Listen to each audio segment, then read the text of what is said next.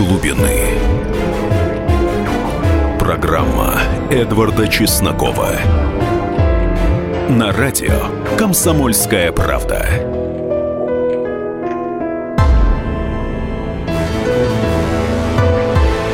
Итак, эфир с Евгением Федоровым закончился, но тема внезапных перестановок в высших эшелонах российской власти осталась. Давайте все-таки еще раз вспомним, кого и на кого заменили. Четверг, 28 июля, в системе российской власти произошли значительные перестановки. Бывший посол России на Украине Михаил Зурабов отправлен в отставку. Соответствующий указ подписал президент Владимир Путин. Эту должность Зурабов занимал на протяжении последних семи лет. Глава Федеральной таможенной службы Андрей Бельянинов отправлен в отставку. Занимал свой пост больше десяти лет. Владимир Булавин, бывший полпред президента в Северо-Западном федеральном округе, назначен главой Федеральной таможенной службы. Николай Цуканов, бывший губернатор Калининградской области, назначен полномочным представителем президента в Северо-Западном федеральном округе. Место Николая Цуканова в Калининградской области занял начальник ФСБ по Калининградской области Евгений Зиничев. Сергей Меликов, бывший полпред президента в Северо-Кавказском федеральном округе, назначен заместителем директора Росгвардии. Место Сергея Меликова занял бывший полпред президента в Крымском федеральном округе Олег Белавинцев. Крымский федеральный округ упразднен, вошел в состав Южного округа. Николай Рогошкин, полпред президента в Сибирском федеральном округе, уволен с должности. Его место займет Сергей Миняйло, бывший губернатор Севастополя. Место Сергея Миняйла в Севастополе занял заместитель министра промышленности и торговли Дмитрий Овсянников. Никита Белых, губернатор Кировской области, уволен в связи с утратой доверия. Его место занял бывший руководитель Росреестра Игорь Васильев. Сергей Ястребов, губернатор Ярославской области, отправлен в отставку. Его место занял выходец из Федеральной службы охраны Дмитрий Миронов, который в декабре 2015 был назначен заместителем министра внутренних дел. Ну и здесь, конечно, самое интересное – это фигура бывшего посла России на Украине Михаила Зурабова. И вот давайте послушаем о том, кто же он такой. Справка на радио «Комсомольская правда». Михаил Юрьевич Зурабов родился 3 октября 1953 года в Ленинграде. Окончил Московский институт управления имени Серго Орджоникидзе. Там же работал инженером-ассистентом. С 92 по 98 год занимал пост генерального директора Московской акционерной страховой компании «Макс». В 98 году стал первым заместителем министра здравоохранения России. Уже через год стал советником президента. Михаил Зурабов с марта 2004 года по сентябрь 2007 занимал пост министра здравоохранения и социального развития нашей страны. Потом был советником президента Российской Федерации. Послом на Украину его назначили в августе 2009 но к исполнению обязанностей он приступил в январе 2010 -го. С февраля по июнь 2014 года на фоне кризиса на Украине Зурабов был отозван в Москву для консультаций. Депутаты парламента периодически обвиняли Зурабова в слабой компетентности на занимаемом посту. Думская фракция коммунистов заявила, что с его стороны ничего не делалось для своевременного предотвращения усиления противороссийских настроений в некогда братской республике. Депутатами Валерием Рашкиным и Сергеем Обуховым в марте 2015 была высказана просьба Министерству иностранных дел России обратиться с предложением главе государства об отстранении Зурабова от должности посла. В своем депутатском запросе они не только серьезно критиковали работу посла, но и заявляли о провале российского политического курса на Украине. А вот за что же Михаила Зурабова могли с должности посла снять? Какие у него могли быть проколы? Именно об этом мы сейчас поговорим с украинским политологом и политомигрантом, журналистом портала Украина.ру Александром Чаленко. Саш, может быть, ты нам разъяснишь-то, вот отставка Михаила Зурабова, она что может означать?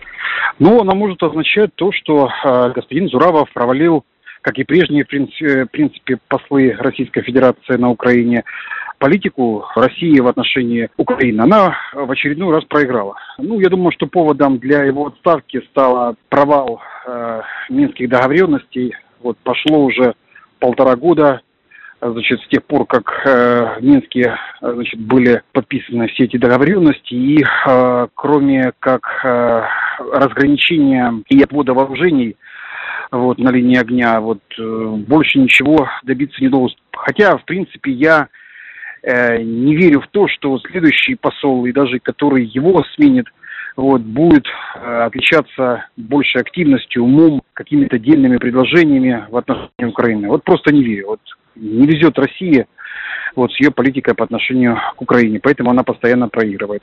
Но все-таки давай без упаднического настроения. А ты с Зурабовым лично пересекался? Безусловно, да, безусловно, пересекался. Вот, он даже, Зурабов, организовал против меня, пытался, точнее, организовать кампанию в украинской прессе. А, вот, э, э, слава тебе, Господи, что там 9 из 10 моих друзей на это э, не пошли, вот, и отказали ему. Зурабов произвел, точнее, старался произвести такое впечатление, знаете, вот генерал-губернатора Малороссии, который все здесь решает. Ну, вот абсолютно спокойно, там, любой вопрос и прочее. Вот нужное решение кому-то этого вопроса или не нужно этого решения вопроса.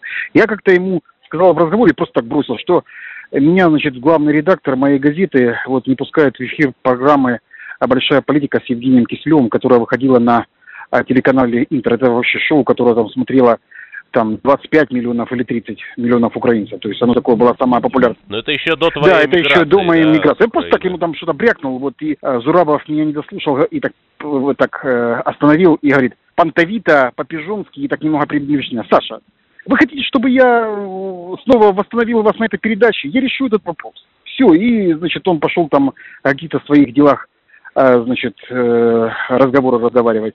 Естественно, ничего не решил, но вот ему нравилось, да, вот в разговорах с людьми, вот показывать какую-то свою значимость, вот что он спокойно вот решит любой там вопрос, а на самом деле никакие дела, увы, не решались. Но я правильно понимаю, что в этом отношении уже ушедший в отставку экс-посол Михаил Зурабов мало отличался от предыдущих? Конечно, конечно. Я знаю, что вот некоторые российские граждане вот любят Виктора Степановича Черномырдина, но то, что делал и как себя вел посол России Виктор Черномырдин, вот, ну я иначе как шутовством вот, назвать не могу. Он там балагурил, вот, вручал какие-то непонятные премии, непонятно кому, вот, когда я ему говорил, что, ну, послушайте, ну, возьмитесь уже, возьмите себя в руки, да, вот, смотрите, Америка раздает гранты уже, вот, не знаю, там, не одно десятилетие здесь. Уже выращено поколение грантоедов, которые чувствуют себя независимыми. Я вот объяснял ему, да, что вот человек, получая грант, он делается независимым не от украинского государства, нет своего работодателя, на которого может надавить украинское государство. Вот, если вот тот журналист, там, общественный деятель там политик – вот, э, политолог, историк или писатель будут себя как-то не так вести. Он просто финансово независим, он может просто взять и послать. Вот, ну, Виктор Степанович, я помню, что-то там усмехнулся, почесал свою голову и как бы э, э, вот э, и ничего не, не сдвинулось с места. И ему говорили не только я, все говорили. А что касается Зурабова, он вообще, значит, подружился вот с Порошенко. Я вот помню, он проводил постоянно там, по-моему, каждый квартал в Киеве так называемые посольские вечера. Значит, они были с таким значит, шиком обставлены, снимались дорогие залы, вот, э, уйма денег на них тратилось, приглашался какой-то лектор из Москвы, который читал, например, лекцию об опричнине, да, вот, на Украине, вот там, в году, я не знаю, в 2011 да, читались лекции вот об опричнине, там, да, это вот занималось... О, о Голодоморе еще вы прочитали. А, да, да, да, об опричнине там читали, да, там, там присутствовали все, кто только, вот все, вот кто сейчас вот возглавляет, значит, вот эту киевскую фунту, да, они все там присутствовали, только я там не присутствовал, и другие вот патриоты русские, да,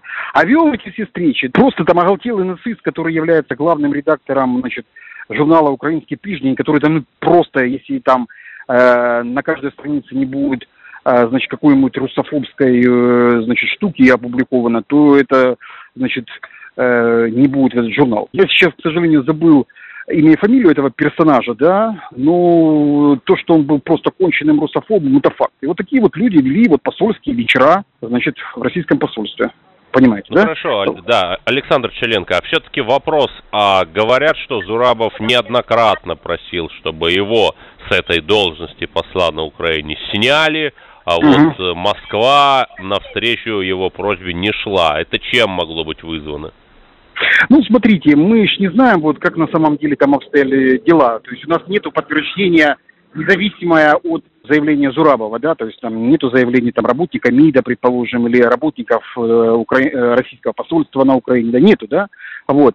А по всей вероятности, наверное, э, Москва его держала. Почему? Потому что он создавал постоянно такое впечатление, что он с Порошенко на короткой ноге. И в средствах массовой информации Украины часто писали о том, что у э, посла Зуравова, значит, с Порошенко вот, есть какой-то там бизнес вот, на Украине. Я не могу ни подтвердить, ни опровергнуть э, эти значит, заявления прессы. Но я точно помню, что никто на эти статьи в суд не подавал, вот, каких-то опровержений от ни от Порошенко, ни от Зурабова не следовало. Ну, я склонен им верить. Благодарю. С нами был Александр Чаленко, обозреватель портала Украина.ру.